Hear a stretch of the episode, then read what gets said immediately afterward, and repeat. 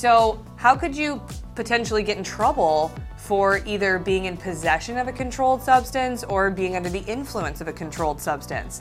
Now, when it comes to driving under the influence, most people automatically think alcohol. Some people aren't even aware that you can get a DUI for something other than alcohol. But in Florida, it is possible to be arrested for being under the influence of a controlled substance.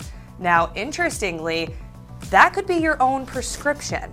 So just because you have a prescription in your hand doesn't mean you can get out of a DUI.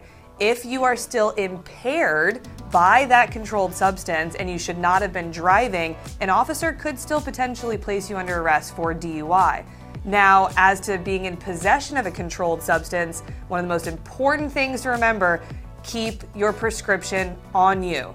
I would say nine times out of 10, when an officer goes to ask somebody, Do you have a prescription for that? Even if you say yes, you tell them who your doctor is. You tell them where you got it from, how often you take it, where the pharmacy is that you pick it up from. The officer is still going to place you under arrest if you don't have the valid prescription. Keep a copy on your phone, keep a copy in your car. If you actively have prescriptions that are controlled substances, don't forget to have access to that prescription. Carlson Meissner Hart and Hayslett, protecting your rights since 1971.